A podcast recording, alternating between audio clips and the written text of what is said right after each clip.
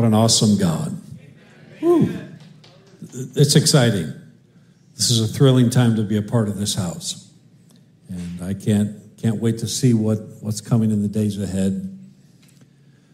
God has birthed something here in Kennett Square that will continue until he returns. Amen. And if it's still standing when he returns, I don't want to be here. Amen. That's that's just thrilling. This, this has been a seed that was planted.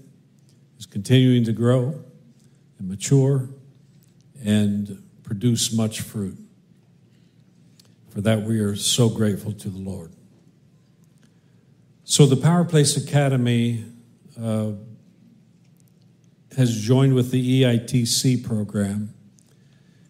And for everyone who has expressed interest in that program that would provide scholarship funding for the Power Place Academy, Bill Grandizio, along with our E I T C expert, Terry Doyle, will be hosting four E I T C information sessions on the following dates. Monday evening, June nineteenth. Wednesday evening, June twenty-first, Sunday afternoon, June twenty-fifth, and Tuesday evening, June twenty-seventh. There's some sign-up sheets in the information desk for you to register and choose which session or sessions you'd like to attend. Please see Bill Grandizio if you have any questions. Bill, would you stand? He's our head of school and our financial administrator. Thank you, Bill. I know Christy and I want to be involved in that.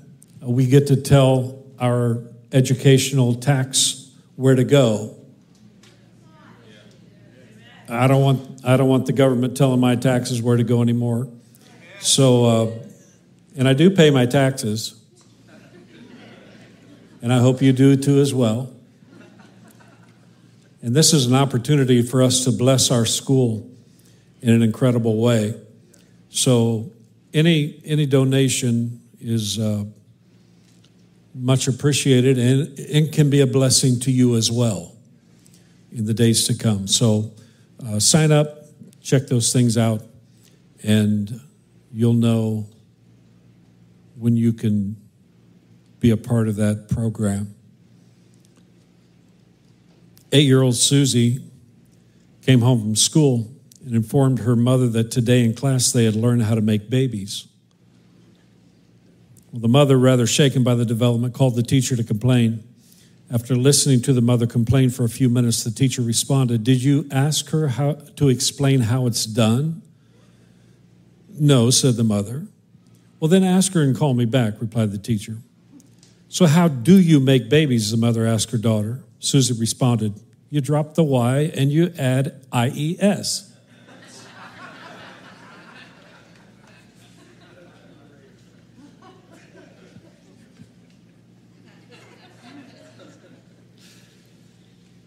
Ah, uh, yes.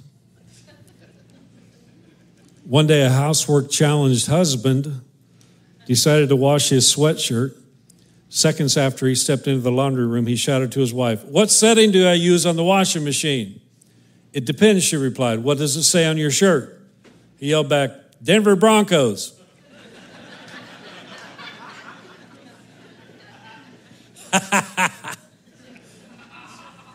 So, if a cookie falls on the floor and you pick it up, that's a squat, right? Yeah, I agree. I see some heads shaking. Yes, yes. Amen. So this past week, uh, Christy and I celebrated forty-two years of marriage. And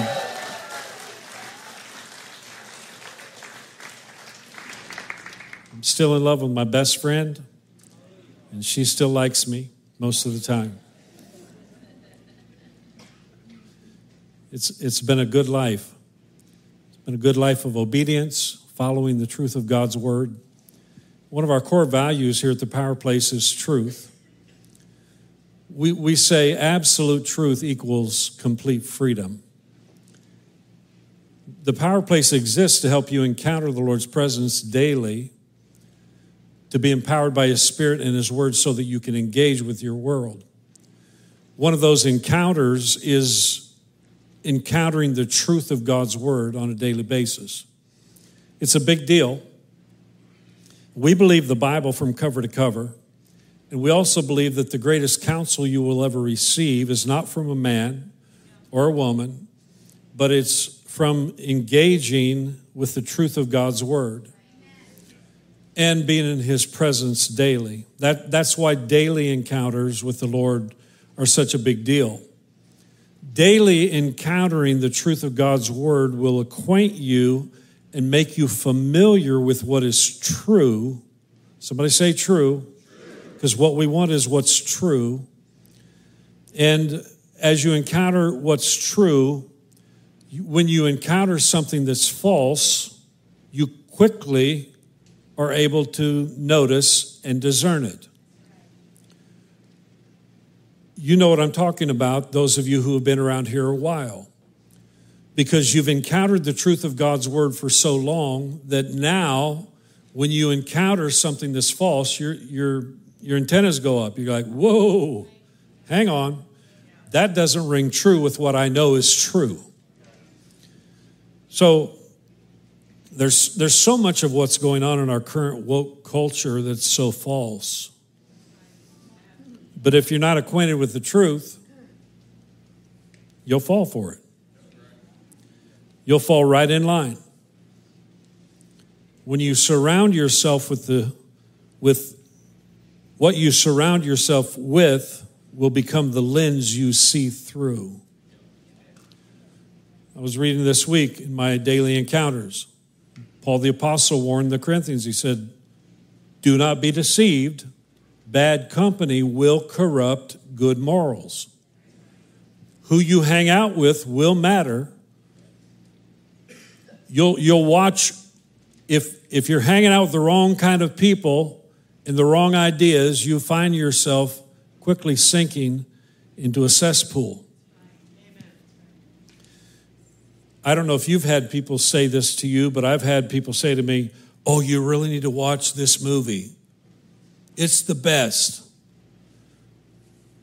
It's so good." And there's there's hardly any cussing in it. And then you start to watch the movie. And there are like twenty F-bombs in the first five minutes.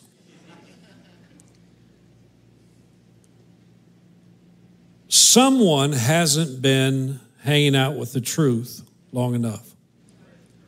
They've become desensitized because they're immersed in culture so much they can't even see it or hear it. Don't recommend a movie to me, okay? The reality is we can become so desensitized to what's around us that we don't even recognize when something's off. You ever been there? I know I have. And so it's important for us to come and hang out with the truth long enough to where that becomes our measure, our standard.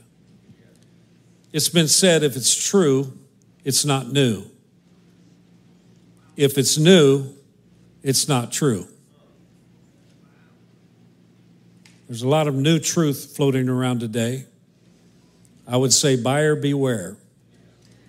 Jeremiah chapter six, verse sixteen. This is what the Lord says. This is what the Lord says. Stand at the crossroads and look. Because everywhere you go, there are crossroads. You're going to find whys in the road. You're going to find places where you need to go one way or the other. And the Lord says, stand at the crossroads and look and ask for the ancient paths. Ask where the good way is and walk in it. And you will find rest for your souls. But you said, we will not walk in it. And that's our problem. That's our society's problem. There are ancient paths that are good.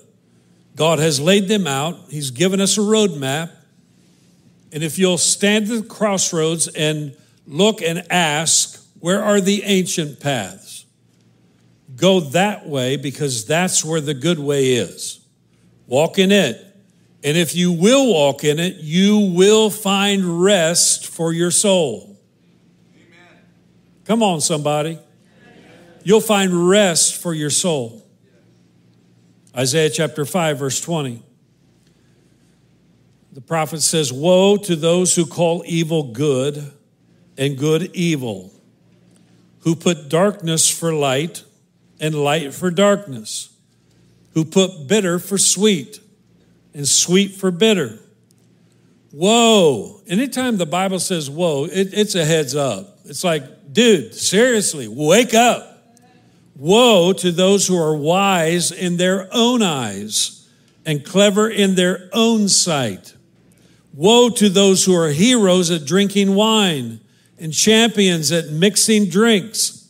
Nobody wants to hear that today. Who acquit the guilty for a bribe, but deny justice to the innocent. Therefore, knowing this, therefore, as tongues of fire lick up straw and as dry grass sinks down in the flames, so their roots will decay and their flowers blow away like dust. For they have rejected the law of the Lord Almighty, the truth of God's word, and spurned the word of the Holy One of Israel. Their roots will decay. You know, if the roots die, the tree's in trouble. Their flowers will blow away like dust. Why? Because they've rejected the law of the Lord Almighty, spurned the word of the Holy One of Israel. I looked up that word spurn. It means reject with disdain or contempt.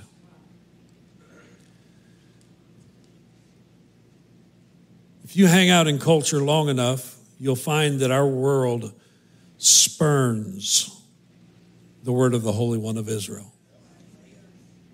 They have a disdain, a contempt for anything that is holy. This is dangerous ground that our world's living in. Some in this room and even watching online have bought the lies of the culture around you. You've swallowed the pill of tolerance to the point of nausea. Everything's okay. Everyone should have their own truth. You have your truth, I'll have my truth. Love is love. I was born in the wrong body. There are many gods. Everyone goes to heaven. They're in a much better place. I hate to break it to you, but not everyone goes to heaven. Not everyone's in a better place when they die, unless they've accepted Jesus Christ as their Lord and Savior. Why are you so narrow-minded? Why are you so negative? And you don't know the truth from a hole in the ground. Because truth is truth. You're so mixed up and confused that you're questioning everything the Word of God says. Many people are so mad at God, even though they don't believe in Him. God, I hate how you made me. God, you can't be trusted.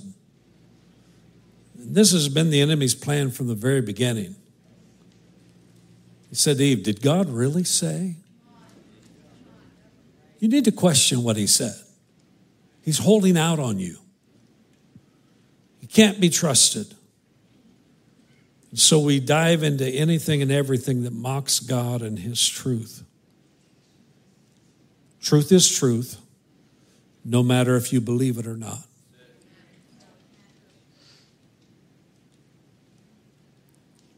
It's just true, no matter what you think about it. Even if you don't receive the truth, it doesn't change the facts. We will all stand before God, our Creator and the Maker of the universe, and give account to Him of how we've lived.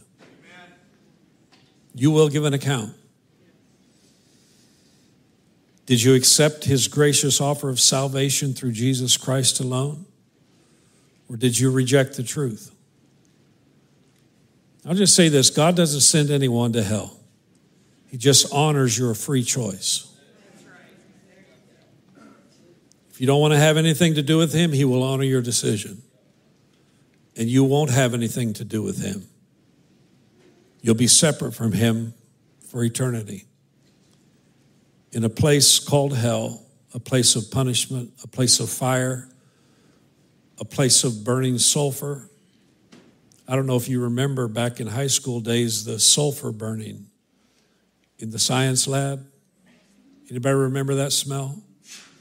Kind of smells like mushrooms.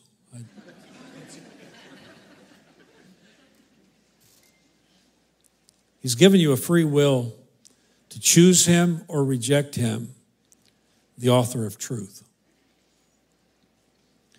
There are three scriptures we cite for truth here. The first is Second Timothy chapter two, verse twenty-five. It says, gently instruct those who oppose the truth. Because there's only one truth. Amen. Gently instruct, gently. This isn't, and I, I try to be gentle. I really do. I'm, I'm trying to be gentle this morning as I instruct you with the truth. Uh, this is not take your John three sixteen and bang people over the head with it. It's gently instructing those who oppose the truth.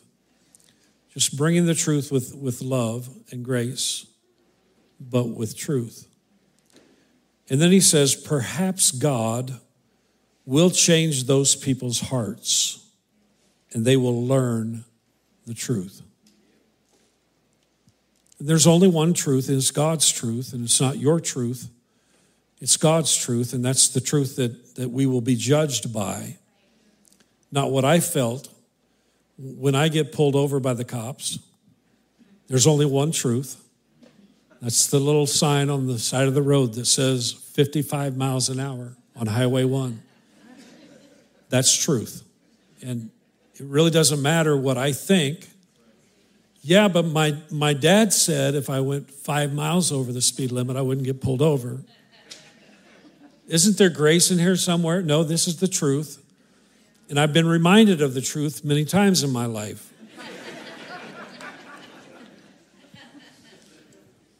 As our pastor reminds you every once in a while.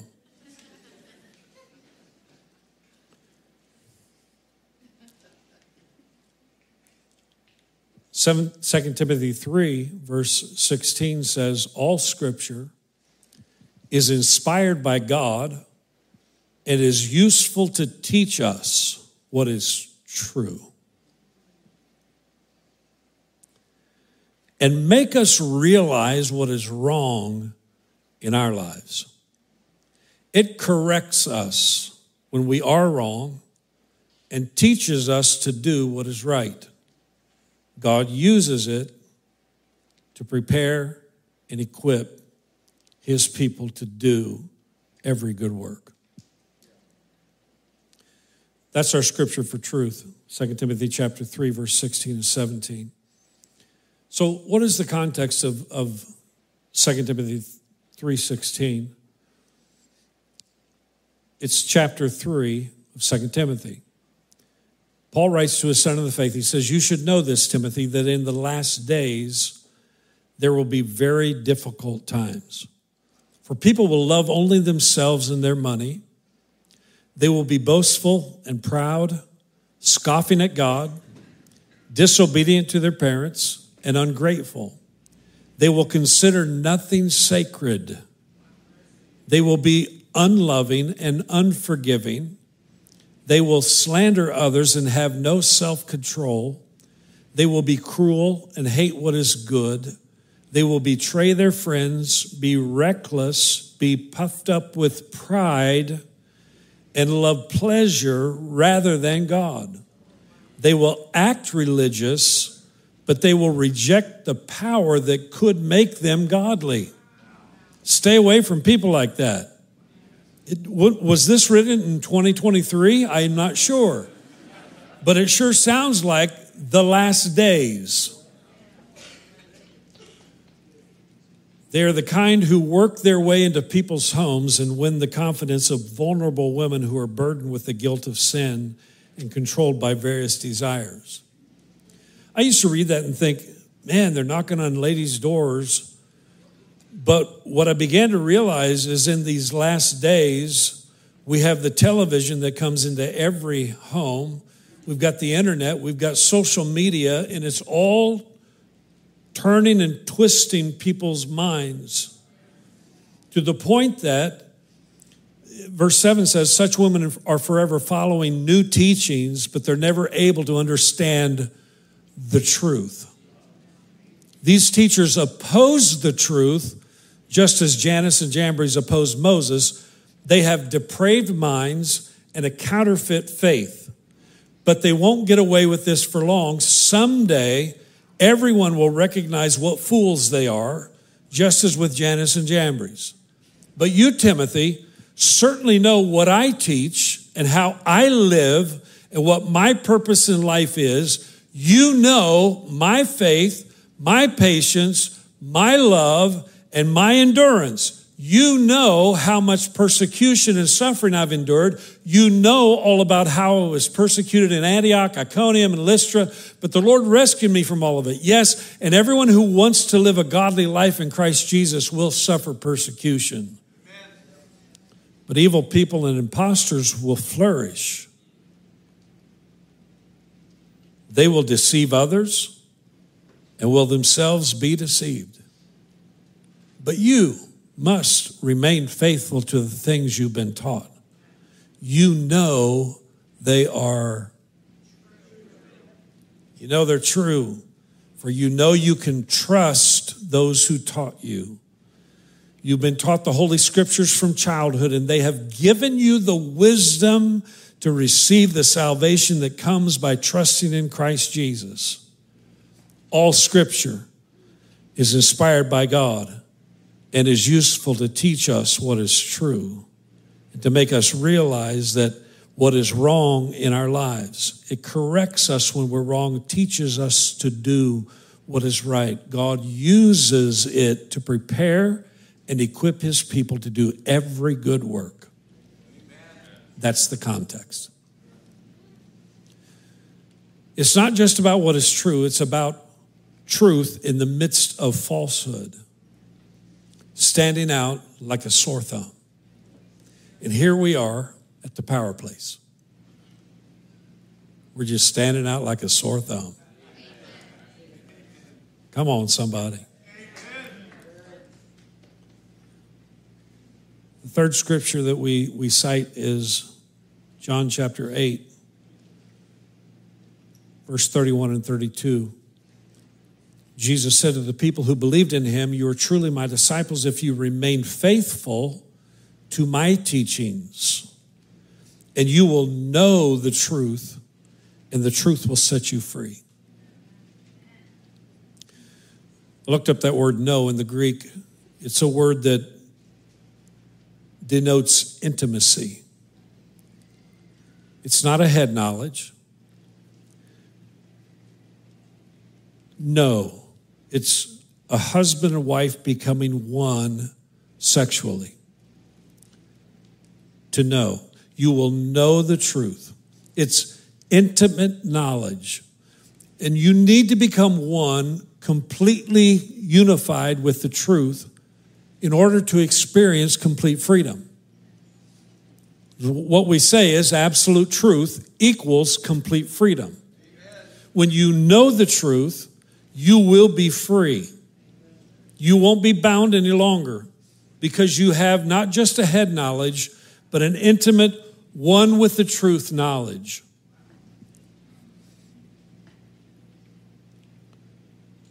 Richard Dresselhaus writes, in pursuit of truth, let that be a compelling ambition of your life.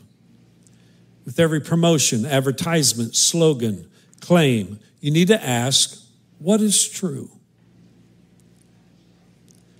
I've been to the doctor and they've told me you need such and such a medication. And I said, I've seen the commercials. No, thank you. I'd rather die than die of that. You, you need to ask yourself, what's true here? But more, he says, what about your thoughts about yourself? What people think of you? How God feels about you? And how you measure the impact of your life on others. Learn to separate truth from lies. Then embrace truth and repudiate lies. Remember, Satan is the father of lies, and when you renounce a lie, you are stripping him of his power. Now to religion and doctrine and all matters of faith, be on the lookout for deception and misrepresentation. Be a good student of God's word, rightly dividing the word of truth. Then you will know the truth, and the truth will set you free. Amen. Some of us need to know some true things about ourselves. Ephesians chapter two, verse ten. The Bible declares, for we, God's children, we are God's masterpiece. Look at your neighbor and say, you're a masterpiece. Look at your other neighbor. Tell them real strong, you are a masterpiece.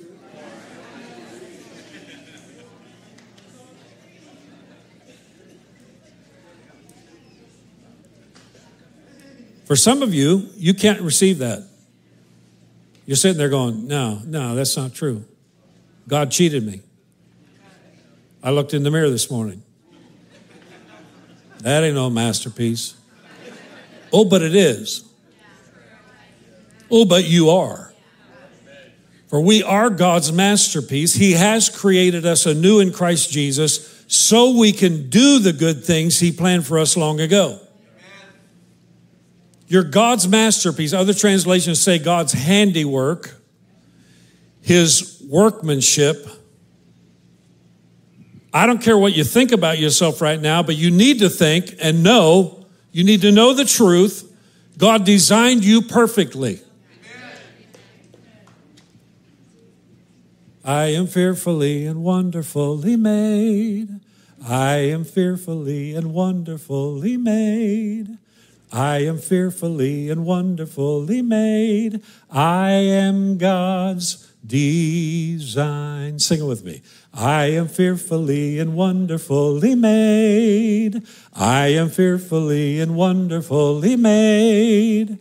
I am fearfully and wonderfully made. I am God's design. He loves me.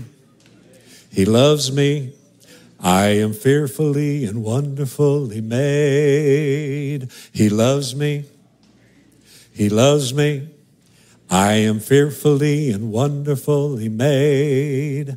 You are fearful. Sing it to your neighbor. Here we go. You are fearfully and wonderfully made. You are fearfully and wonderfully made. You are fearfully and wonderfully made. You are God's design. He loves you.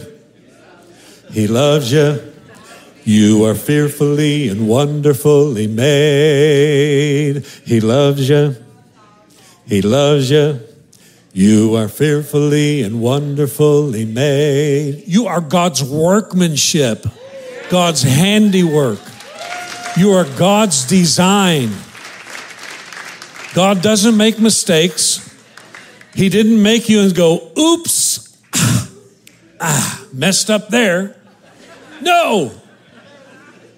You are God's handiwork, his masterpiece. You need to know that about yourself. You're designed by God. You need to embrace the truth about yourself. Otherwise, you won't feel qualified to do the things he's planned for you to do. Notice what the scripture says, for we are God's masterpiece. He has created us anew in Christ Jesus so we can do the good things he planned for us long ago. God has a plan for your life. And if you don't know the truth about yourself, You'll sink into inactivity. Yeah, I'm just a piece of junk. I, I didn't get the good genes my sister got. I don't know. I just, ugh. and and we start to create things in our minds that are untrue, and we partner with the untruth rather than with the truth of God's word. And that's exactly what the enemy wants you to do. He wants you to think less of yourself than you are. He wants you to think that God cheated you, that God held out on you. He wants to paralyze you and shame you to inaction. He wants to shame you so that you won't do anything because you're not worthy. And God says, you're my masterpiece. Amen. You're worthy. I gave my one and only son for you. That's how much I think you're worth. Know the truth, and the truth will set you free. Some of you, you just got some freedom this morning already. You got some freedom right there. I am fearfully and wonderfully made. I am fearfully and wonderfully made. I am fearfully and wonderfully made. I am God's design. He loves me. He loves me. I am fearfully. I used to think that I was designed wrong. People would look at me and they say, you look just like your mother. And in my mind, in my young mind, I rejected that because I thought that meant I looked like a girl. Okay? Your words are powerful. And for so long, I, I thought less of myself, not just because of that, but other things. And then I realized he loves me. He loves me. I am fearfully and wonderfully made. He loves me. He loves me. I am fearfully and wonderfully made. That's scripture, by the way. The psalmist wrote, I am fearfully and wonderfully made. My soul knows that full well. And your soul needs to know full well the truth about your design. You're not flawed. God didn't mess up. He created you perfectly. One more time, look at your neighbor and say, you're a masterpiece. And if you don't have a neighbor, I'm telling you, you're a masterpiece. You are a masterpiece. You may be a masterpiece in progress, but you're a masterpiece designed by God. So you shall know the truth, and the truth shall set you free. Context of John eight thirty-two. Jesus returned to the Mount of Olives, but early the next morning he was back again at the temple. A crowd soon gathered, and he sat down and taught them. And as he was speaking, the teachers of the religious law and the Pharisees brought a woman who had been caught in the act of adultery. They put her in front of the crowd. Teacher, they said to Jesus, this woman was caught in the act of adultery. Now, I'm no brain surgeon. I'm not that intelligent, but I do know something. It takes two to commit adultery. Where's the guy at? Because the law actually said the guy and the gal are to be stoned to death. But we got a double standard here.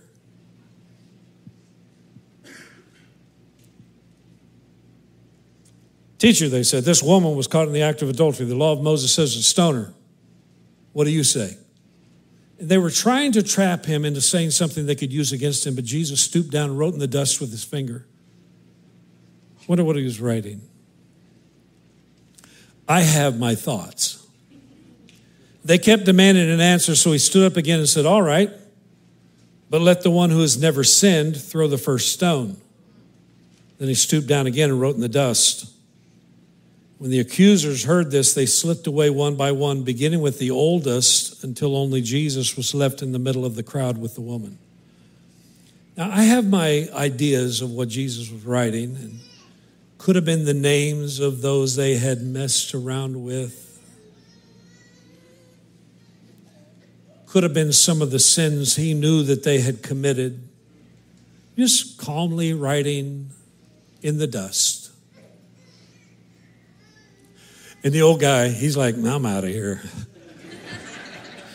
And everybody else is like, well, if he's leaving, I'm leaving. We're all out. We're, we're out because he knows exactly what we've done. And Jesus stood up again and said to the woman, where are your accusers? Didn't even one of them condemn you?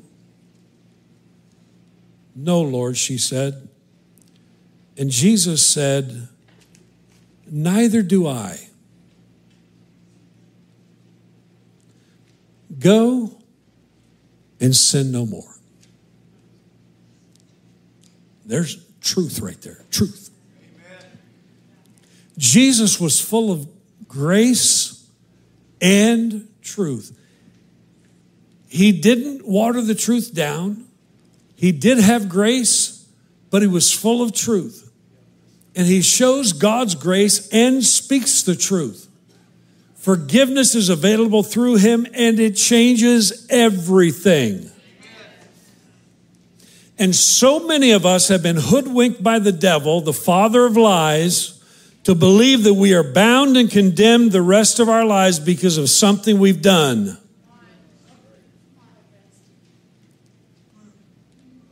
And Jesus comes and speaks truth to us. I forgive you. I don't condemn you. Go and sin no more. Someone watching online or hearing me in this room needs to hear that today. Jesus says, I forgive you. Go and sin no more. You are not, you are not defined by what you did. You are free. This is the context of you shall know the truth, and the truth shall set you free. Jesus spoke to the people once more and said, I'm the light of the world. If you follow me, you won't have to walk in darkness because you will have the light that leads to life. The Pharisees replied, you're making those claims about yourself. Such testimony is not valid. Jesus told them, these claims are valid even though I make them about myself, for I know where I came from and where I'm going. But you don't know this about me. You judge me by human standards, but I do not judge anyone. And if I did, my judgment would be correct in every respect because I'm not alone. The Father who sent me is with me. Your own law says that if two people agree about something, their witness is accepted as fact. I am one witness, and my Father who sent me is the other. Where's your Father? They asked. Jesus answered, since you don't know who I am, you don't know who my Father is. If you knew me, you would also know my Father. Jesus made these statements while he was teaching in the section of the temple known as the treasury. But he was not arrested because his time had not yet come. Later, Jesus said to them again, I'm going away. You will search for me, but will die in your sin. You cannot come where I'm going. The people ask, is he planning to commit suicide? What does he mean? You cannot come where I'm going. Jesus continued, you are from below. I am from above. You belong to this world. I do not. That is why I said that you will die in your sins, for unless you believe that I am who I claim to be, you will die in your sins. And he says that to us again today. And it's true and it's real. Unless you believe that Jesus Christ is the, the Lord of glory, the Savior of the world, the Son of the living God, you will die in your sins. Who are you? They demanded. Jesus replied, the one I have always claimed to be. I have much to say about you and much to condemn, but I won't, for I say only what I have heard from the one who sent me. And he is completely truthful. Amen. But they still didn't understand he was talking about his Father. So Jesus said, when you've lifted up the Son of Man on the cross, then you will understand that I am he. I do nothing on my own, but say only what the Father taught me. And the one who sent me is with me. He has not deserted me, for I always do what pleases him. Then many who heard him say these things believed in him. Jesus said to the people who believed in him, you are truly my disciples if you remain faithful to my teachings, and you will know the truth, and the truth will set you free. But we're descendants of Abraham, they said. We've never been slaves to anyone. What do you mean you'll be set free? Jesus replied, I tell you the truth.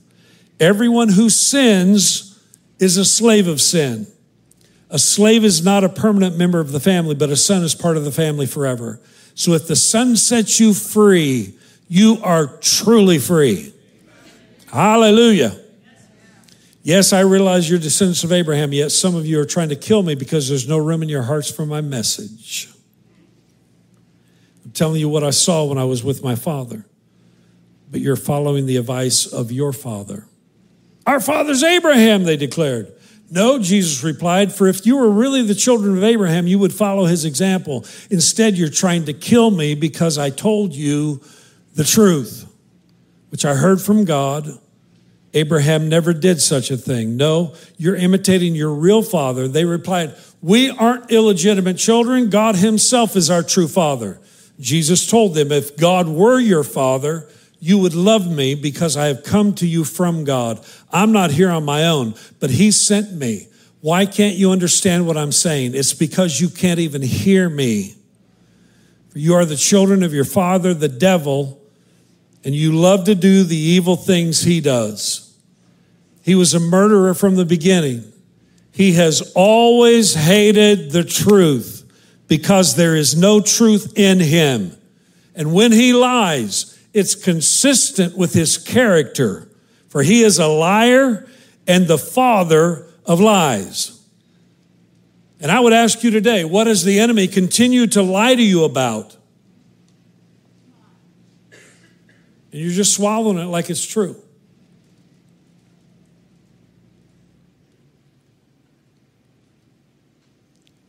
As he told you, he's not real. He's just a made-up character with a pitchfork and horns and red tail. You believe that lie? Do you believe that he's just a figment of your imagination and that he really does love you and you're you're fine just the way you are? If you'll just stay in your sin, you're going to be okay because everyone goes to heaven. All dogs go to heaven. It's a movie. You need to believe it if it's a movie. It feels good. You'll never amount to anything because of what you've done and where you've been. And he continues to lie to you. Don't buy the lie. He's the father of lies. When he speaks, it's all he can do. He hates the truth. And he knows that when you know the truth, you'll be set free by the truth. So he keeps you away from your daily encounters as best he can. So you don't read the truth every morning. Get involved with the Father of love who loves you so much that he gave his one and only son to die for you. And he wants to keep you away from that so that you'll never know the truth. And you'll just stay in your sin. You'll stay where you are. You'll stay defeated. You'll stay rejected. You'll stay unable to accomplish the things that God has for you to do. Anybody listening to me today? Amen. I'm telling you the truth. And the enemy of your soul wants to continue to lie to you. Where am I? Jesus said he's always hated the truth. because there's no truth in him. When he lies, it's consistent with his character, for he is a liar and the father of lies. So when I tell the truth, you just naturally don't believe me. And if you don't believe the truth, that means you're being swamped by the lies. Which of you can truthfully accuse me of sin? And since I'm telling you the truth, why don't you believe me? Anyone who belongs to God listens gladly to the words of God. But you don't listen because you don't belong to God. Anyone who belongs to God listens gladly to the words of God.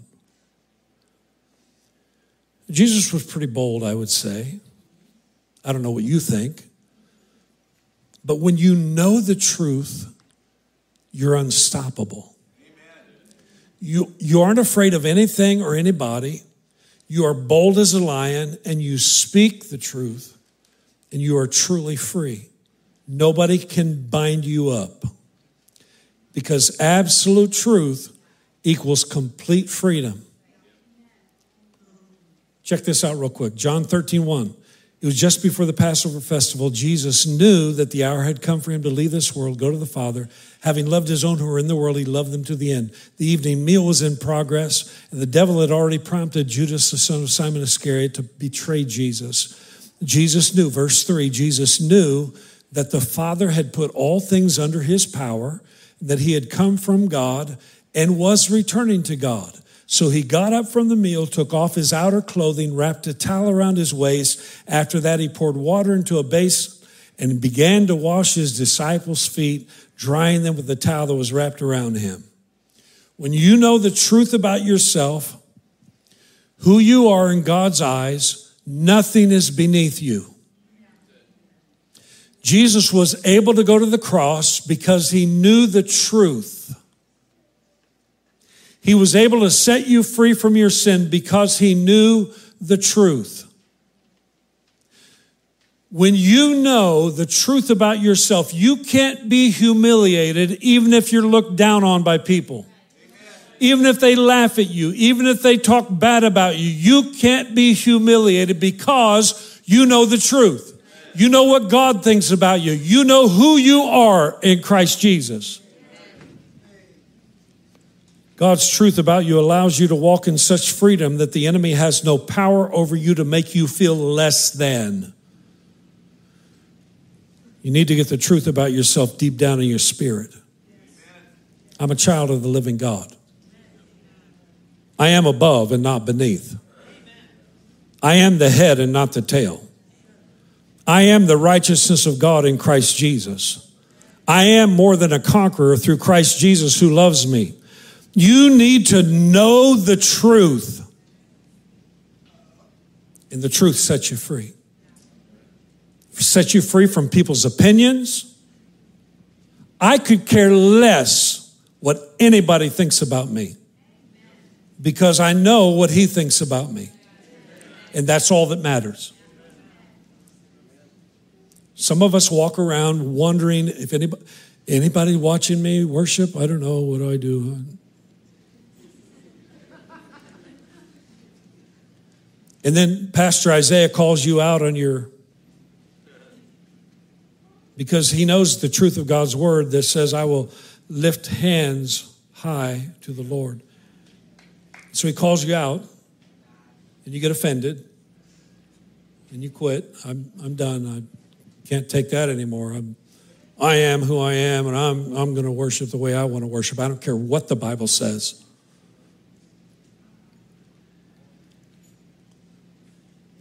We were singing a song last week, first time I'd heard it, the Sound Mind song. Oh, yeah. Sound Mind. And and some of the lines in that song really got to me. You saved, healed, delivered me. Jesus' blood washed over me. Command my soul, awake, arise. Use each breath to prophesy. I prophesy.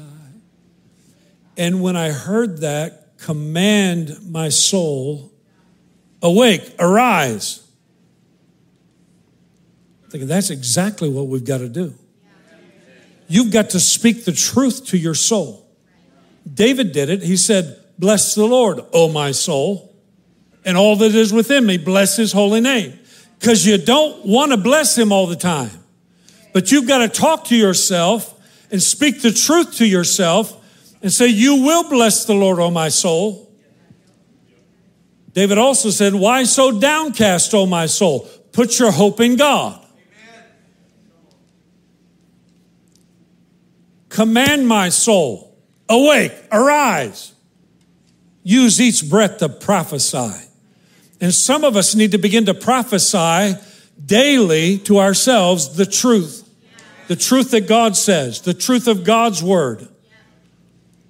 As we speak prophetically, things begin to shift. Because there is power in your tongue. Power of life and death are in the tongue.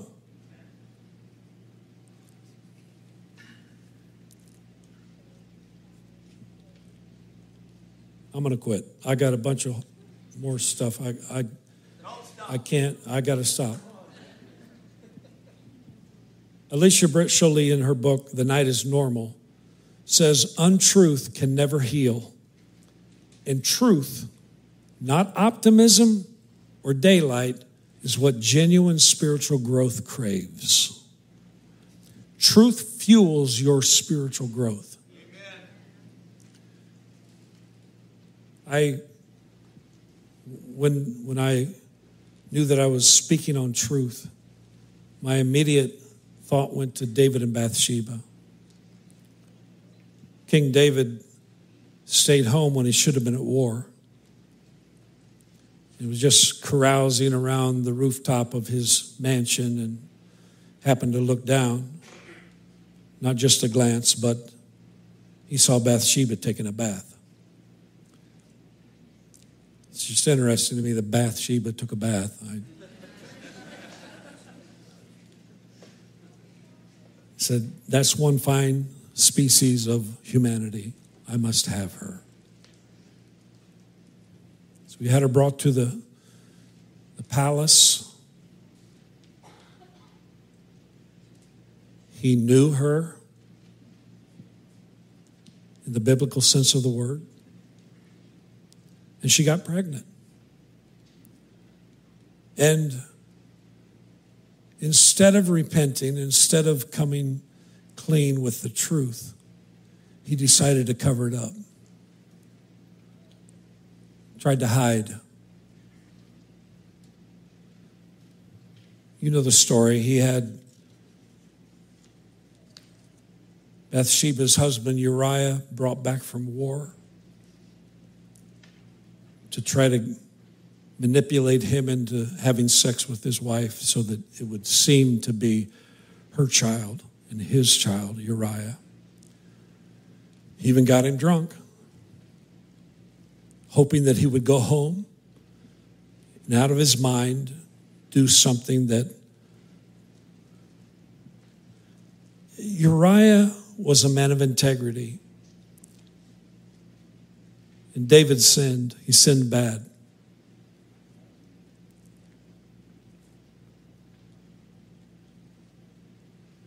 One thing we know about David is that God called him a man after his own heart. And you say, how can you reconcile that sin, that wickedness, with God's heart? Well, it was in David's response when he was confronted with the truth. Nathan the prophet approached David and said, told him a story, and he said, you're the man. You're the one. David got upset. He said, that guy needs to be put in jail. He needs to be killed. We need to, he needs to pay back. And Nathan looked at him and said, you're the man. Uh, David, verse five of Second Samuel twelve. David burned with anger against the man and said to Nathan, as surely as the Lord lives, the man who did this must die. He must pay for the lamb four times over because he did such a thing, had no pity. Nathan said to David, you are the man. This is what the Lord, the God of Israel, says. I anointed you king over Israel, and I delivered you from the hand of Saul. I gave your master's house to you and your master's wives into your arms. I gave you all Israel and Judah. And if all this had been too little, I would have given you even more. Why did you despise the word of the Lord by doing what is evil in his sight? You struck down Uriah the Hittite with a sword and took his wife to be your own. You killed him with the sword of the Ammonites. Now, therefore, the sword will never depart from your house because you despised me. Took the wife of Uriah the Hittite to be your own. Verse thirteen, David said to Nathan, I have sinned against the Lord.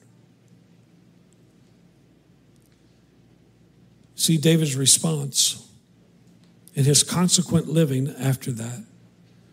We know this about David's life. David, according to Scripture, never committed the same sin twice. Once he sinned and realized it was wrong, he didn't go back to that sin continually. He moved forward. He understood the truth of repentance. And I ask you today, what do you do when confronted with the truth?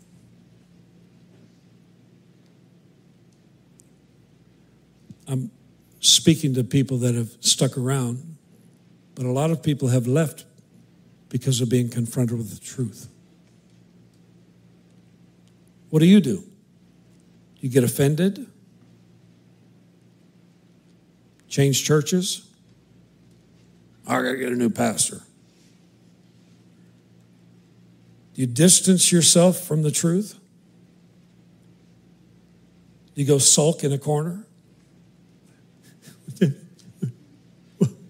Can't believe they said that. And we're just the messengers.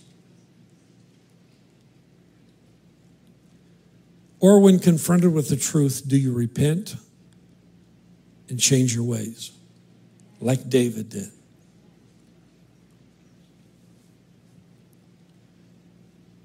David in Psalm fifty-one, he said, be gracious to me, O God, according to your loving kindness.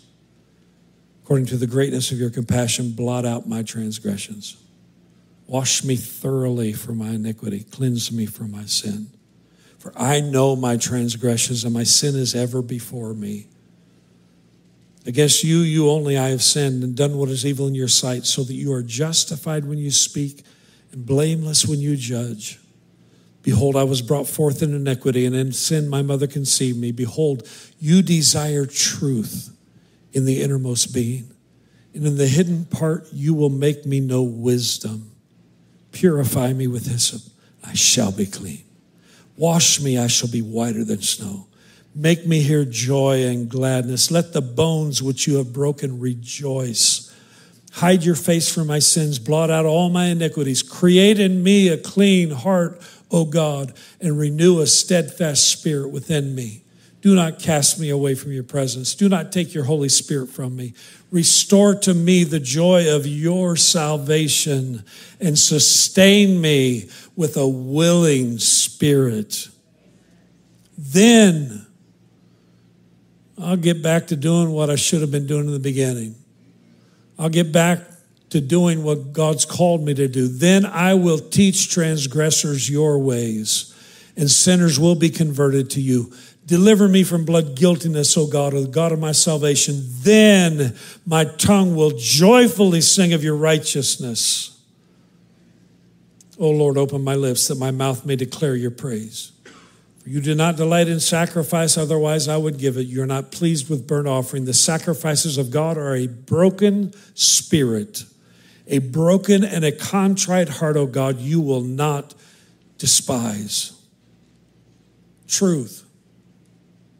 Truth, absolute truth equals complete freedom. Stand with me, please.